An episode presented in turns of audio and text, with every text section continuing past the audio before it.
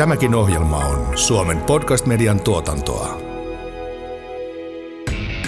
Rakennustaito. Ammatillisen osaamisen ääni vuodesta 1905. Tervehdys, tämä on Rakennustaidon podcast jälleen ja tänään meillä on vuorossa jakso Tulipahan tehtyä korkea kohde.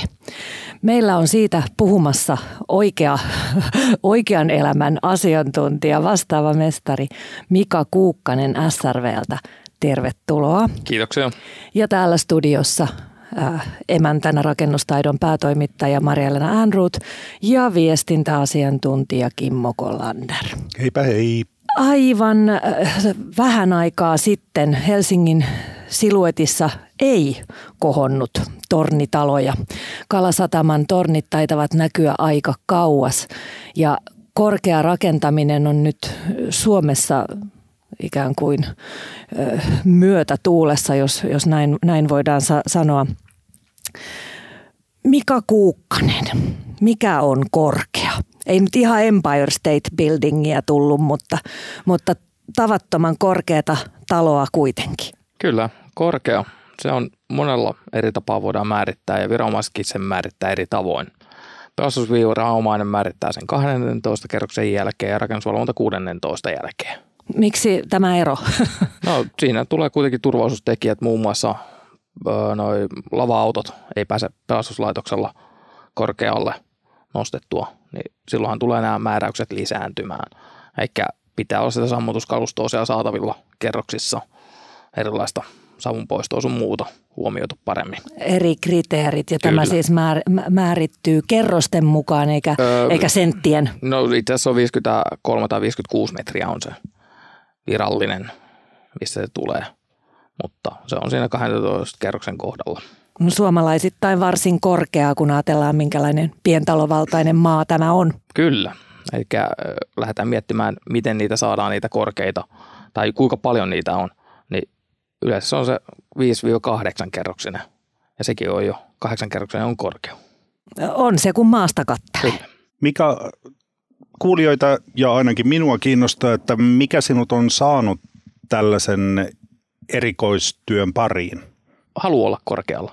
Mä oon 2014 ilmoittanut työhaastattelussa, äh, kehityskeskustelussa, että mä haluan rakentaa korkean talo. Mä haluan päästä fyysisesti korkealle.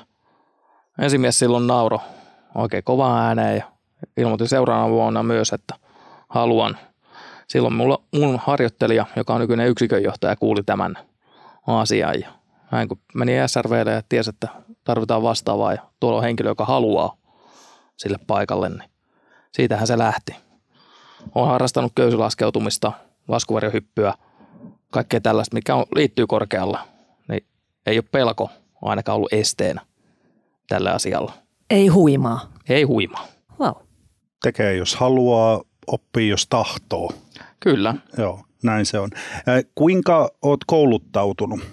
Saako Suomessa tähän riittävästi oppia vai onko joutunut ulkomailta hakemaan? Öö, no, varsinaista oppiahan tähän ei ole korkeaseen rakentamiseen Suomessa ollenkaan. Eli kollegat, esimiehet, vertaiset, kenen kanssa keskustelee, pääsee tutustumaan, että enemmänkin se on itse oppia, mikä on tullut. Ja kokemus on se, että pitää olla matalista kokemusta, korkeasta rakentamista kokemusta ennen kuin pääsee vastaavaksi.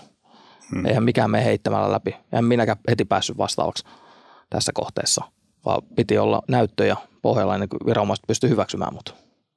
Miten sellainen korkea rakennus sitten eroaa ää, ikään kuin perusrakennuksessa? Jos ajattelee se, sellaista kuuskerroksista asuinkerrostaloa, jossa siinäkin tulee kyllä joillakin, joillakin on jotain vertigo-efektiä äkäseen, niin, niin miten, miten sellainen poikkeaa niin kuin suunnittelun ja toteutuksen osalta? Siis sehän on lähtökohtana jo poikkeuksen vaativaa tekemistä koko, koko sektori. Suunnittelu pitää olla erityisen tarkkaa, toteutuksen, laadunvalvonnan, kaikki. Eikä siinä tulee se laadunvalvonta e, tota, aspekti mukaan, että päästään tekemään jotain eri lailla paremmin. Pitää seurata oikeasti, miten niitä tehdään. Eikä ei ole niin paljon virhemarginaalivaroja käytettäväksi. Niin, niin sitä kautta se tulee. Ei ole varaa kämmätä yhtään. Ei. Meillä on rakenteita, missä suunnittelijatkin käynyt katsoa oikeasti, että raudat on millilleen paikoillaan. Ollaan valvottu betonivalua isolla porukalla, että se varmasti onnistuu, koska jos ei se onnistu, niin puree kasaan. Minkälaista mm, materiaalia tämä vaatii, että pitääkö niin kuin jäykistää ja käyttää erikoisbetoneja, jotta, jotta tämmöisen pytingin saa Kyllä. pidettyä pystyssä? Kyllä. Siis meidän pitää tehdä erikoisbetoneja, eikä korkealujuusbetonit tulee tässä mukaan. Itse on betoneihin pienestä pitäen ollut kiinnostunut ja tykännyt tehdä lapsileikeissä näitä betonikakkuja. Sitä ei varmaan myllyllä kuitenkaan siellä No paikan itse asiassa kun äiti on vastaava mestari, niin saattoi olla, että meillä oli myllykin kotona. Että Vähän, vähän niin kuin verenperimänä nyt tätä onhan sitten. tämä verenperintöä, vaikka en suoraan myönnä itse sitä, että se on verenperintöä. Että kummakin vanhemmat, isä sanoi, että täällä ikinä lähde upseeriksi ja äiti sanoi, että täällä ikinä lähde rakennusalalle. Ja upseeriksi olisi halunnut, mutta totesi, että menen mieluummin Raksalle. Ja hiljainen tieto leviää sitten tuollain geneettisesti, että No se on se viimeinen vaihtoehto. joo, että mittaat kuinka mittaat, niin viikon kuitenkin piikkaat. Kyllä, juuri näin. Ja tässä on vaan se, että jos me piikataan, niin jos me ei heti piikata valun jälkeen, niin se on aina kovempaa. No, se, Et kun mennään korkealujuusbetoneihin, niin se on paljon kovempaa piikkaaminen, se kestää pidempään. Mutta Suomessa löytyy sitten materiaalipuolelta kuitenkin riittävää osaamista myös tämmöisiin Joo. erittäin haastaviin kohteisiin. Öö, siis kyllä, onhan täällä tehty erittäin haastavia kohteita. Joku ydinvoimalla siellä on mm. käytetty näitä korkealujuusbetoneita ja kaikkea muita ekstra ominaisuuksia näissä asioissa, niin totta kai löytyy osaamista. Eihän se ole siitäkin. Se vaan, että missä se osaaminen on, kuinka niitä käytetään niin, niin, ja kuinka ne haalitaan. Mm. Se voi olla, että tässäkin lähdettiin haastamaan, kun toteutus, toteutusta mietittiin, niin aloitettiin sen rakentaminen sillä, että me otettiin eri runkourakoitsija kuin kahdessa edellisessä. Koitettiin haastaa tätä asiaa, että saataisiin hommaa kehitettyä. Eihän se muuten olisi kehittynyt. Että jos mennään aina samalla kaavalla, tehdään samalla tavalla, niin eihän se mihinkään mene. Ja nyt kun vaihdettiin urakoitsija kokonaan, niin me saatiin sitten menemään se homma öö, puolet nopeammin runkokiertoon. Joo. Näin se käy. Ja tuossa kun otit ydinvoimalat esille, niin tullaan sitten siihen kysymykseen, että no ranskalaiset tiedetään, että he ei ymmärrä, että kun rakennuksia Suomeen tehdään, niin se routaeristyskin pitää laittaa kuntoon, että muuten tulee sanomista ja urakka venyy merkittävästi, mutta teillähän ei ole, teillä on urakoissa aikataulut pitänyt hyvin. Joo, mm, pääosin siis ollaan menty aikataulussa. Runko saavutettiin juuri niin kuin haluttiin, vaikka lyö- lyötiin runkoaikataulussa noin puolet pois.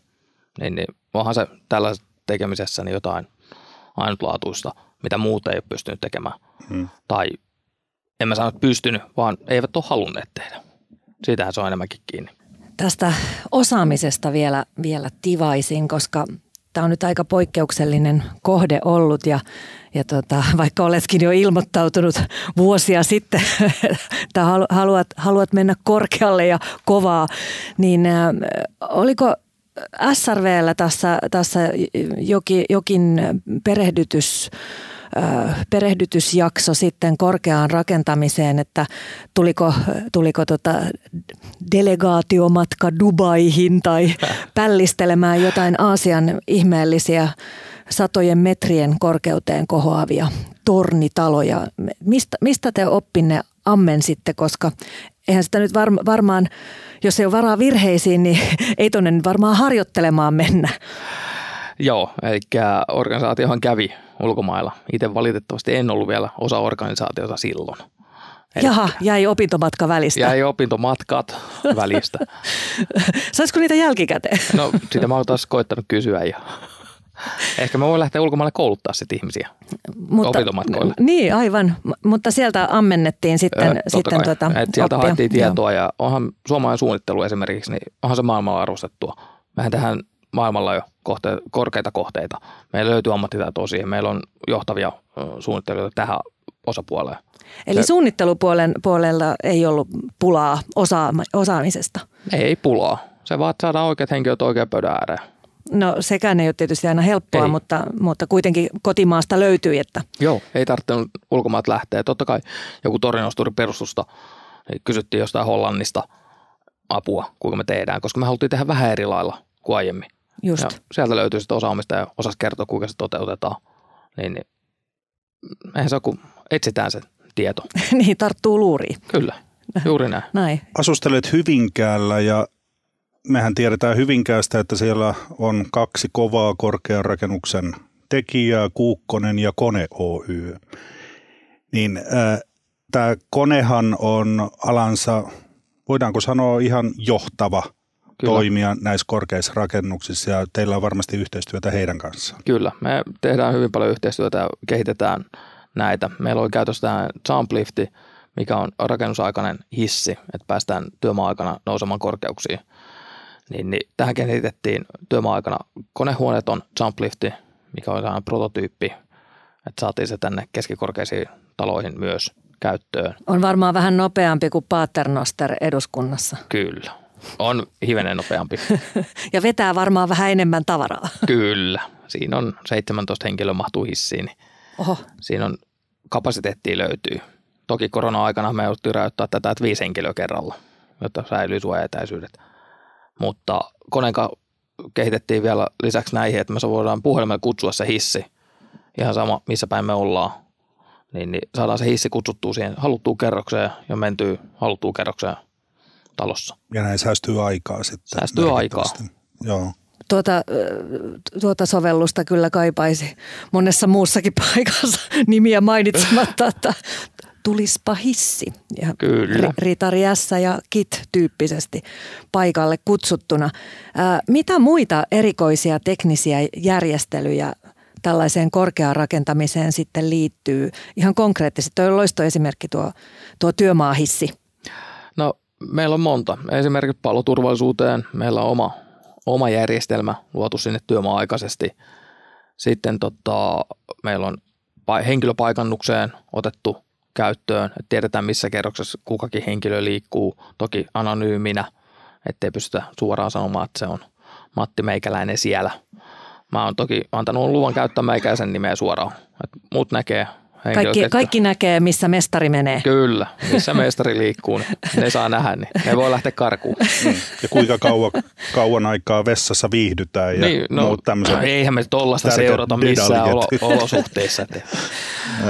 Mutta siis paljon erilaista teknologiaa käytetään tuolla ja ollaan mukana ja mietitään, miten muuta näitä asioita koko ajan tehdä paremmin ja miten me voitaisiin saada enemmän hyötyä siitä. Miten työmaan johtaminen toimii tuollaisessa ympäristössä, kun jengi on, on sen kymmenessä eri kerroksessa ja että tuleeko niin kuin jalkatreeniä siinä vai, vai riittääkö hissikapasiteetti kuljettamaan mestaria sinne, missä tarvitaan? Hissiä on lähes, lähes tulko logistiikan käytös koko aika, että portaat on hyvin kulutettuja siinä vaiheessa, kun asukkaat pääsee. Eikä, totta kai me liikutaan portailla hyvin pitkälti. Että reisilihaksia on tullut sellainen kolme senttiä per koipi. Kyllä, Totta kai.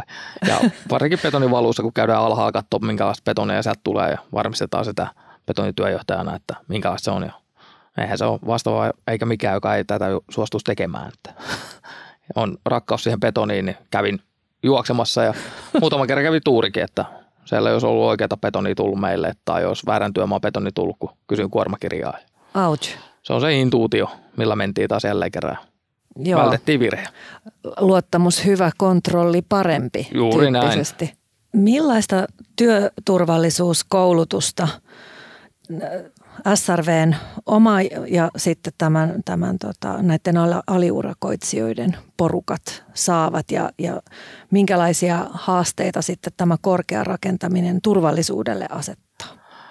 No koulutus, meillähän on se perehdytys ja siitä pidetään hyvin tiukkaa kiinni, että ei pääse edes rahalla ohi jonon, vaan mennään se protokollan mukaan, että kaikki käy. Vaaditaan näitä lappuja, me oikeasti vaaditaan. Jos ei ole, niin et tuu. Just.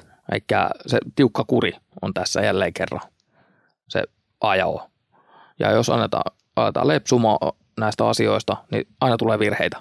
Ja yleensä se on silleen, että jostain asiasta ollaan lepsuttu, niin heti ollaan mediassa. Niin. Se on valitettavaa. Näinhän se on. Silmä kovana valvo, valvotaan tekemistä ja Kyllä. se on siinä kaikkien nähtävissä. On. Ja sitten se, että kun tekijät tietää, että jos ne mokaa tai tekee oikeasti virheen, ne lähtee saman tien pois. Eikä ei ole virheille varaa näissäkään asioissa, koska se virhe on yleensä sitten vakava. Mm, se on tiukka linja. Tiukka linja pidettävä ja siitähän se on välillä Kim Jong kuukkaseksi verrattu meikäläistä, niin hyvin tiukka Ihana lempinimi. on. Ja se on hieno kuva, mikä alaiset teki mulle. Sel- selvästi, selvästi rakkaudella. Tämä tietysti vaatii myös niin kuin luonteelta jotakin, että sinä itse, itse ilmeisesti tykkäät korkeista paikoista, niin, niin miten sitten nämä, nämä työntekijät, joskus pitää tietysti, tietysti ottaa vaihtomiestä riviin ja muuta, niin onko, onko siellä pyörtyilty? No ei varsinaisesti pyörtyilty korkeuspaikalla, mutta kyllä se on välillä, kun vie jonkun sisustussuunnittelijan käymään siellä 31 kerroksessa ulkohissillä eikä alimakilla, niin oli välillä vähän vaikeaa saada häntä pois hissistä. Kun hän tajusi, että ollaan siellä ulkona. Ei kertonut etukäteen, että on korkean paikan kammo. Jopa, Niin, se ei aina muuten tule myöskään esiin ennen kuin se haastetaan esiin. Että jos, jos ei eh, kauhean usein niin kuin 30 ensimmäisen kerroksen kohdalla ulkosalla Ei. heilu, niin voi- Ei. olla, että ei tiennyt Ei. olevansa. Ei, ja se, no esimerkiksi palomiehiä, kun kävi tutustumassa testaamassa meidän märkönousuun, niin yhdellä henkilöllä alkoi jalat väpättää, kun meni saa sen haalaustasolla, eikä ulokkeen, ulokkeen 31 kerroksesta, niin se oli sellainen, että alkoi jalat väpättää ja sanoi, että ei ole ikinä näin paljon pelottanut. Niin, niin se oli sellainen hetki, että ymmärrät, että heilläkin löytyy se rajansa. Mutta toisaalta siinä on se lohdullinen, että jos ei ole varsinaista kammoa, että on semmoinen mm. vähän niin kuin terve primitiivireaktio, niin siihenkin kauhuterapia auttaa, että Joo. mitä kauemmin siellä on, niin sitä luontevammalta se tuntuu ja sitten saattaa jopa lähteä vähän niin kuin lipsumaan se pelko tai kunnioitus, mikä on sitten aiheuttanut tervettä varovaisuutta. Kyllä joo, siis se on se, että jos loppuu se kunnioitus siihen putoamisen pelko esimerkiksi, niin sehän näkyy heti tekijöissä. Ja sitten ne ottaa niitä tyhmiä riskejä. Joo. Ja yleensä sen jälkeen on päässyt pois työmaalta. Mm. Voi etsiä muualta mata- matalammasta talosta työpaikkaa sen jälkeen. Joo, toisaalta neljän metrin jälkeen on oikeastaan vain äänen kestosta kyse. Juuri näin. Eikä ihan sama, mistä sä tiput, mutta korkealla se on vaan kiinnittää vielä enemmän huomiota siihen, koska matalammalla ihmiset jossakin osaa kuitenkin olla kunnioittavia sitä.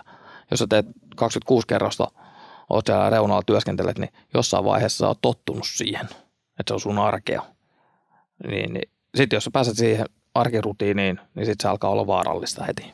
Miten sä kuvailisit tätä ö, työmaan paikkaa noin niin kuin rake- rakentajan näkökulmasta, kun on vähän merta ja on tuulta ja, ja tota, aika pieni on se tonttikin ja vähän on, vähän on siinä actionia ympärillä. Joo, 400 neliön tontti siellä katutasolla, niin sehän ei ole juuri mitään. Saadaan juuri juuri rekkaliikenne hanskattua sillä ja logistiikka virta. Eikä varsinaista työmaa-aluettahan meillä ei olla. Me ollaan keskellä toimivaa kauppakeskusta. Naapuritalo on siinä 40 metrin päässä, joka on vähän korkeampi jopa kuin meidän talo. Ja, ja onhan tämä haaste. Mutta jälleen kerran se on vaan haaste. Meidän pitää reagoida, toimia, suunnitella, käydä asioita läpi, suojata tarvittavia osin, että jos käy joskus joku vahinko, niin kaikki on suojattu, ettei tule mitään vakavaa. Niin Kalasataman alue on, on kyllä melkoinen sumppu, että se vaatii logistiikalta aivan erityisen paljon, että se syöttö sinne työmaalle ja sieltä ulos Kyllä. toimii. Kyllä, ja tässäkin tulee se, että emme saada isoja kuormia heti otettua työmaalla. On saattaa olla viikon kahden päähän jopa mennä kuormat, että me saadaan isoja kuormia tulla työmaalle, mutta kun se vaatii vaan sitä suunnittelua. Käydään läpi. Tuuliolosuhteet saattaa muuttua päivässä. Aamupäivällä on hyvät tuuli, ei joku 8 metriä sekunnissa. Iltapäivällä saattaa olla 22 metriä sekunnissa. Yllättäen myrsky nousta. Niin, niin se, se on, mitä korkeammalla mennään, sitä kovempaa se tuulee. Ja niitä olosuhteita sä et pysty hallitsemaan millään suojarakenteella enää muuta kuin siinä runkovaiheessa. Mutta sitten kun ollaan siellä niin sanotusti luonnon armoilla, niin se on elettävä luonnon kanssa yhtä, ö, sopusoinnus. Mm, vaikuttaa varsinkin nosturikuskin työpäivä kulkuun tämä Joo, no, tuuliolo. Tämä on muutama kerran ollut silleen, että se ei ole heti tullut alas sieltä, että joutunut vähän aikaa miettimään. Että joutuu vähän ennakoimaan siinä nosturikuskin, mutta täytyy nostaa heille hattu, että ei joka jätkää, että mä haastattelin jokaisen nosturikuskin, kuka menee, koska ei kaikkia pysty päästä sinne 103 ja 140 metriä kiipeämään. Niin ei jokaisesta ole siihen. Ei varmasti. Itse, itse on käynyt vain 80 metrissä, että vielä on kapuamatta tähän ylös saakka. Mutta reidet on hapoilla jo 80 On. metrissä. Löytyykö osaajia tarpeeksi? Kyllä. Onhan meillä on ollut edellisessä kohteessa kaksi nosturia käytössä yhtä aikaa. Ja sitten kun ne on tehnyt vielä pitkää päivää, että siellä on ollut neljä kuskia, niin Mutta laajemminkin koko urakkaan. löytyy. Ei, siis se on vaan, että oikeat tekijöitä ja sitten pitää vaan katsoa, että ne tekee oikein. Se on enemmänkin siitä. Ei meillä loppujen lopuksi, kun me ollaan se runko saatu ylös, niin se on tavallista sisätyötä. Julkisivun asennus on, se on jotain uniikkia ollut. Eli ollaan asennettu sieltä sisäkautta ja tehty vähän niin kuin ison maailman meininkiä, katsottu elokuvista, kuinka ne asentaa niitä elementtejä, eikä suomalaisista, että aina tehdään näin, että asennetaan nosturilla ja vähän kopioidaan maailmalta näitä ideoita. Haetaan inspiraatiota. Kyllä. Joo. Kopiointi on niin kauhean ruma sana. Joo, se ko- kopiointiin emme, emme kehota. Rakennuskannasta Suomessa kaksi kolmasosaa on yksikerroksisia rakennuksia.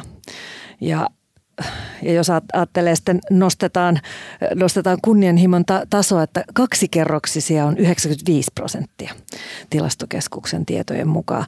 Se jättää aika pienen prosenttiosuuden näille monikerroksisille taloille ja, ja onhan meillä kauppalat täynnään näitä kolme- ja nelikerroksisia äh, aikansa kivitaloja. Kyllä. ja nyt alkaa sitten näitä, näitä tämmöisiä tornitaloja, suomala, suomalaisia pilvenpiirtäjiä.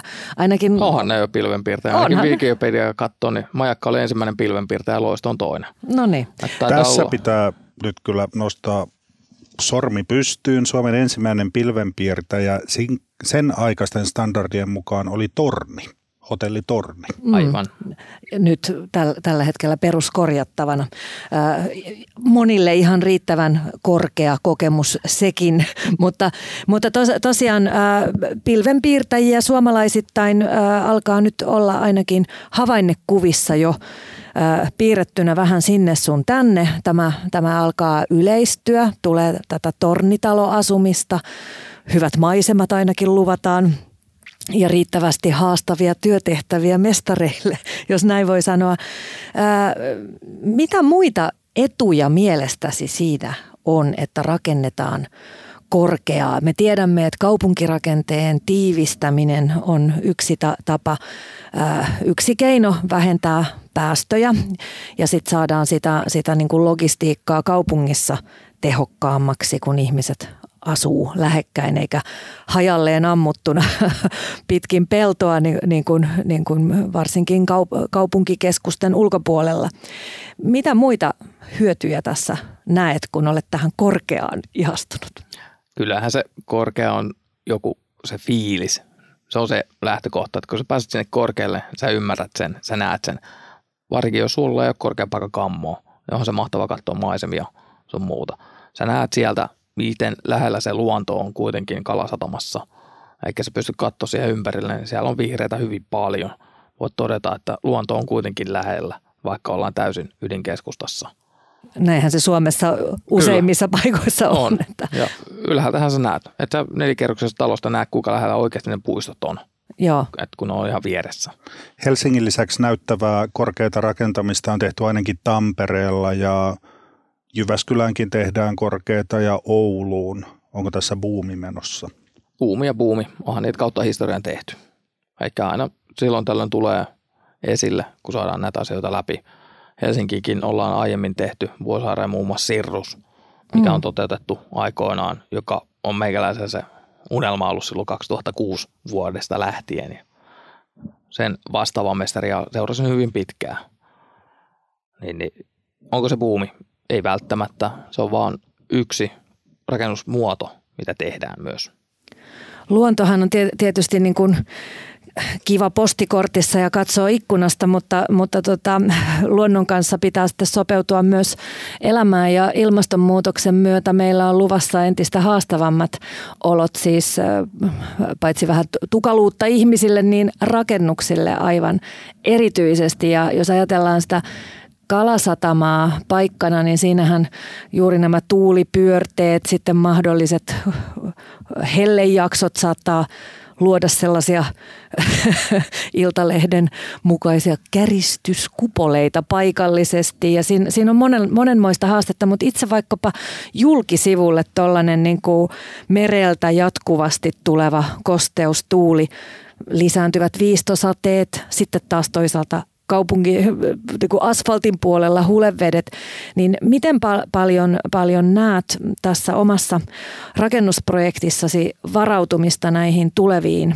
sään ääriilmiöihin ja, ja haasteisiin? No itse asiassa tässä on sillä, että täytyy jälleen kerran sanoa, että nyt ollaan tehty poikkeuksen vaativaa, ollaan testattu, viety ulkomaille testeihin, testejä näille pienoismalleille tehty. Ollaan testattu julkisivua oikeasti, tehty 3D, siis reaalikokoinen julkisivu ja sitä ollaan testetty, vedenpainekoetta pidetty sun muuta ja nämä olosuhteet on viety äärimmilleen, eikä mitä tulee kerran 50 vuoteen hirmumyrskyjä, niin ollaan testattu niitä. Aha, laboratoriossa Eihän, myrsky. Kyllä, no niin. juuri näin, niin saadaan sitä oikeasti testattu, että se rakenne kestää. Ja sitten katsottu, että jos siellä on joku vuoto, mikä johtuu, miksi, niin ollaan se viety pidemmälle nämä asiat. Ja normaalisti me luotetaan näihin se standardeihin, mitkä on, että nämä on testattu ja hyväksytty tämän mukaan. Saattaa olla, että siellä tuotannossa on joku virhe, minkä takia on. Mutta mm. meillä kun on testattu, käyty läpi, että nämä toimii ihan kohtaisesti, niin se on mun mielestä varmempaa näin. Suomihan on varmaan, tai Suomi on hyvin erilainen korkeiden rakennusten kohde kuin ne paikat, mihinkä niitä yleensä rakennetaan. Just näiden jo perussää, joka vaihtelee melkein niin kuin normaalina vuosinakin 60 celsiusastetta, niin eihän semmoista oikein muualla ole. Ja sitten tulee jääkuormat ja muut vielä siihen mietittäväksi, mitä Dubaissa esimerkiksi ei juurikaan. Mutta esimerkiksi murehdiva. Toronto, sehän on hyvin samankaltainen ilmasto siellä. Aivan totta, joo. Ja siellä on tehty, Paitsi se on mantereinen. Kyllä, mutta siinä on iso järvi vieressä. Niin mietitään tätä kautta, niin onhan näitä silleen, että on tehty jo historiassa jonkun verran. Ja sieltä on hyvä hakea oppia. Kyllä. Joo. Niin, niin Japani, siellä on myös korkeita, se on talvi, se on meren lähellä ja siinä saattaa olla vähän isompi meri kuin meillä. Plus maanjäristykset, mistä meillä niin. ei ole ongelmia. Ja taifuunit ja Kyllä. tsunamiriskit. Että onhan näitä ja niin, että loppujen lopuksi me ei ollakaan mikään varsinainen ei. erikoistapaus. Ei, että... kun osataan miettiä asioita oikealta kantilta ja hakea niitä asioita, että missä voisi olla, mitä on, niin, niin saattaa löytyäkin. No kyllä se Kalasataman tontti on ihan, käy ihan riittävästä haasteesta, että ei siihen enää mannerlaatan reunaa ja epävakautta tarvita, seismistä ei. epävakautta. Suomessahan on se hyvä puoli, me puhuttiin tuossa ennen lähetystä perustuksista, että jos haluaa korkealle mennä, niin pitää syvältä aloittaa. Kyllä. Suomessa on vankka peruskallio, se on helppo ja se on kohtuu lähellä. On ollut maailmalla, että ei löydy ollenkaan ja joudutaan tekemään toisenlaisia ratkaisuja, mitä Suomessa ei ymmärretä vielä. Niin, niin onhan ne hienoja tapoja, miten ne maailmalla on mietitty. Oikeata insinöörityötä tehty siellä. Mm, mutta täällä pääsee helpommalla sitten, kun on Täällä päästään helpommalla, kyllä. Joo. Ja ollaan oikeasti varmemmalla puolella. Minkälaista palautetta tuollainen rakennushanke saa, kun se nyt, niin kuin itse kuvasit, että ollaan ta- tavallaan niin kuin kauppakeskuksen katolla, 404 tontti, äh, hieman haasteita logistiikassa, äh, meri kaikkialla ja naapurit kyttää ihan vieressä, että mitä siellä tapahtuu ja taasko tärähti. niin, niin, niin minkälaista palautetta teille tulee? Ja sitten jos ajattelee ihan sitä, että kaupungin siluetti muuttuu aika dramaattisesti. Tämä ei jää huomaamatta. Tämä ei ole niin piilossa missään. Onhan tämä erilainen hanke varmasti kaikki ihmiset, ihmiset seuraa tätä hanketta. On mediaa, kaikkea muuta, mitkä katsoo. Naapurit valokuvaa hyvin tarkkaan, ovat hyvin kiinnostuneita siitä. Tulee hyvin asiallisia, rakentavia palautteita ja sitten on niitä, mitkä pääsee sinne top 10 juttuihin ja pidetään hyvin työmaalla yllä näitä palautteita – on ihmiset, jotka on hyvin aktiivisia, kertoo heti, jos me aloitetaan viisi minuuttia liian aikaisin työt, soittaa viranomaisille tästä. Aha. Sitten on ihmisiä, joita... Kellokalleja on siis ihan lähistöllä. Ihan löytyy kaikkialta ja sitten on niitä, jotka häiritsee pienikin nirahdus, narahdus siellä, täällä, kuuluu väärää aikaa. Mutta on myös ymmärtäviä, jotka ymmärtää, käy läpi näitä asioita. Ja ne ymmärtää, että mekin ollaan ihmisiä. Että me tehdään duunia, pyritään kaikki me tekemään sen eteen, ettei mitään käy ikinä. Niin, niin vahinkoja käy meillekin. No mikä sitten, kun taloja näyttäisi olevan nyt kolme? Kyllä. Kolme on tällä hetkellä. Eli majakka on ensimmäisenä valmistunut pari vuotta sitten. Loisto valmistui lokakuussa ja Lumuvani on ensi vuoden elokuulla saadaan valmiiksi. Niin Mutta kaavassa on vähän useampia. Siellä on viisi vielä tulossa ja, ja rakentaminen jatkuu Kalasatamassa. ja ilmeisesti jatkuu myös Kuukkasen mestarihommat ja, kyllä, ja porrastreenit. Kyllä, mä oon sanonut ääneen, että mä haluan rakentaa sen kapteenin, mikä on näistä korkein rakennus 37 kerrosta. Että se on se kunnianhimo, että Suomen korkein... Anteeksi, sanotko vielä? 37 kerroksisen kapteenin. Uh. Ja äh, tähän on tarkoitus päästä itse vastaavaksi ja ilmo- ilmoittanut, että tuossa mä haluan olla mukana. Milloin se rakentaminen alkaa? Se on järjestyksessä, tulee sitten kun herrat katsoo näin. Aha. Eli siinä on myy- myynnillisiä ja kaikkia muita aspekteja, mitä pitää katsoa. Muun muassa Raidejokeria, äh, Raide kalastamasta Pasilaan raidehanke tulee sinne, niin näitä tehdään, nä, äh, näiden alta pitäisi päästä pois. Se vaikuttaa siihen äh, näiden tornien järjestykseen, miten ne tulee. Koska jos ne rakennetaan ennen, niin se on vielä haastavampaa aina tehdä, koska siinä on toimiva julkinen liikenne vielä vieressä. Eli ei aivan, aivan niin kuin hetkeen ole loppumassa korkeat kohteet, joihin ei, mestariksi mennä. Ei. Tällä hetkellä on SRVllä nämä plus Keilaniemessä on lisää tulossa. Eli kohteita löytyy. Ja näihin kun olen halunnut erikoistua, niin pystyy olemaan täällä. Että on helppo olla. Toki maailmalla on, olen saanut ääneen myös sen, että kunnianhimo olisi päästä kokeilemaan iso, iso kohteeseen – miten se maailmalla toimii. Mm. Ja tällainen osaaminen Suomessa, niin voisi luulla, että, että sille on, on kysyntää laajemminkin, että joko ammattikorkeakoulut ovat ottaneet yhteyttä ja tila, tilanneet luentoja. Ei ole vielä, mutta olen tuosta paloturvallisuudesta käynyt jo puhumassa yhdessä Joo. seminaarissa muun muassa. Ja tästä on herännyt paljon keskustelua eri viranomaisten kanssa. Ja Hämeenlinnasta kävi viime perjantaina – tuota, palolaitoksen edustaja kääntymässä tutustumassa. Onko koulutus tulossa nyt vähän jälkijunassa tämän suhteen, että, että no, tuota, se... tornitaloja olisi tulossa ja sitten tekijöitä ja alan erikoistuneita osaajia on vähän? Joo, onhan tässä se, että ei kaikki ole yhtä kahjoa kuin meikäläinen, että haluaa päästä korkealle ja haluaa tehdä jotain vähän eri lailla ja haluaa haastaa itsensä koko aika ja haluaa painaa pitkää päivää tehdä asioita ja onnistua. Haluaa mm. näyttää, mm. että saadaan tämä tehtyä. Vielä korkeampi. Kaikki sanoi mulle tuossa, kun tein taloa, että toisen kohteen vastaava että eihän toi ole mahdollista, että sä teet kuuteen päivää tuon kerroksen, eikä maanantaina aloitetaan ja lauantaina valetaan. He teki sen kahteen viikkoon, edellinen talo mentiin kahteen ja puoleen viikkoon. Ei toi ole.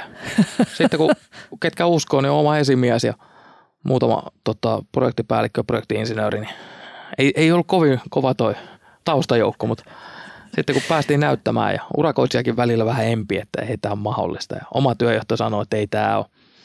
Kerros 12 oli ensimmäinen, kun onnistuttiin, niin siinä sanoin sitten tälle toisen kohteen vastaavalle, että hei Jarmo, me tehtiin se kuute, koitapa toi. No, Asetit sitten pohjaa ja... Seuraava maanantaina tehtiin uudelleen ja sitten no kolmas kerta toden sanoa ja no tämän jälkeen niin tehtiin se. Niin, ja sen jälkeen tuli lempinimi. Niin, niin, niin sen jälkeen se oli, että se ei tullut enää maanantai-aamuna meikä kahville, pääsi kehumaan. No ja tehtiin me kerran viiteen päivää, että se oli se mahdollisuus siihen. Ja tavoitteena on se, että pystytään tuo runkokierto neljää päivää vielä. Ne Turistaan. Olla, kyllä, sen verran kunnianhimoisia, kun maailman ne tekee kolmea päivää. Onko näin? Okei. Okay. Onko meillä rakennuslainsäädäntö ajan tasalla korkeiden rakennusten suhteen. Kyllä, sehän on päivittynyt. 2018 on tullut esimerkiksi Helsingin kaupungin korkean rakentamisen ohjeet. Ja, mm. Siinä ei ollut mitään ongelmia? Öö, no sitähän päivitettiin sen Maikan pohjalta Joo. yhteistyössä. Maikkaahan siinä on käytetty ver- verrokkina tähän asiaan. Eikä on mietitty tälleen näin. Jos tehdään jotain uutta, mi- mihin ei ole aiemmin tehty, niin totta kai viranomaisenkin pitää olla valmis mu- muuntojoustavuuteen, että miten he muuttaa näitä säännöksiä ja määräyksiä. ja sä oot ollut tyytyväinen tähän puoleen. Kyllä, en mä, siis linja on selkeä, yksinkertainen, säännöt on olemassa, niitä vaan pitää noudattaa. Eikä ole se periaatteelleen suomalainen tapa, että aina, että no miksi tätäkin pitää noudattaa tällä. Tehän, niin kuin on sanottu ja sovittu, niin kaikki on tyytyväisiä. Miten tuota, tämmöisen poikkeuksellisen kohteen, kun sinulla on historiassa tietysti vähän toisenlaisiakin kohteita, kohteita ollut ja sitä, sitä oppia ja kokemusta mestarin duuneista on haettu, haettu vähän matalammalta ja, ja sitten kohottu näihin, näihin ylempiin kerroksiin. Mitä se tekee ammattiylpeydelle ja näkyykö se myös, myös muissa tekijöissä kuin mestarissa, että – onpahan nyt jotain aivan poikkeuksellisen mahtavaa. Siis tämä on ihmistyyppi, ketkä on tosissaan ylpeitä tästä tekemisestään. Ja itse lukeudun tähän tyyppiin, että haluan olla se, joka sanoo, että mä oon tehnyt ton. Ja toi on mun kohde, niin sanotusti, vaikka se on meidän tekemä. Niin, niin saadaan sitä ammattiylpeyttä. Se korostuu meikäläisen tekemisessä. Ihan sama, minkä kohde ollaan tehty, ollaan saatu tehtyä. Ja jos et sä tee näitä pieniä taloja, niin miten sä voit päästä isoihin taloihin. Jos sä aloitat vain isoja taloja, niin silloinhan sä teet paljon vähemmän kohteita. Pieniä taloja saa tehtyä vuodessa tai vuodessa yhden talon ja sitten isoja taloja, niin kaksi-kolme vuotta menee helposti siinä. Eikä mitä, siis se kiertokultu pitää saada järkeväksi näissä asioissa. Joo.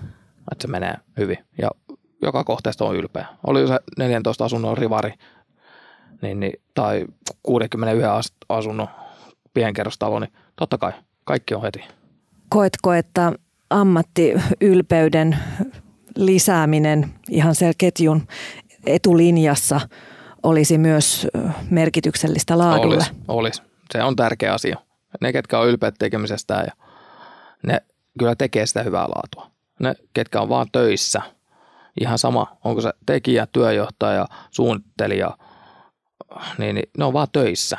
Ei niillä ole väliä, mitä ne tekee, mitä ne piirtää tai miten ne rakentaa sitä tai miten ne valvoo. Se näkyy kaikessa sitten. Mika Kuukkanen, tämä on ollut mielenkiintoinen keskustelu. Ajattelin päättää sen vaikeaan filosofiseen kysymykseen. Tiedän, että pystyt vastaamaan tähän. Anna tulla. Tuuleeko huipulla? Kyllä, tuulella, tu, kyllä tuulee huipulla ja paljon. Kiitoksia Mika ja oikein hyvää jatkoa Kalasataman korkean rakentamisen hankkeelle, joka ei taida ottaa loppuakseen ihan hetkeen. Ei, saadaan yksi talo kerrallaan valmiiksi.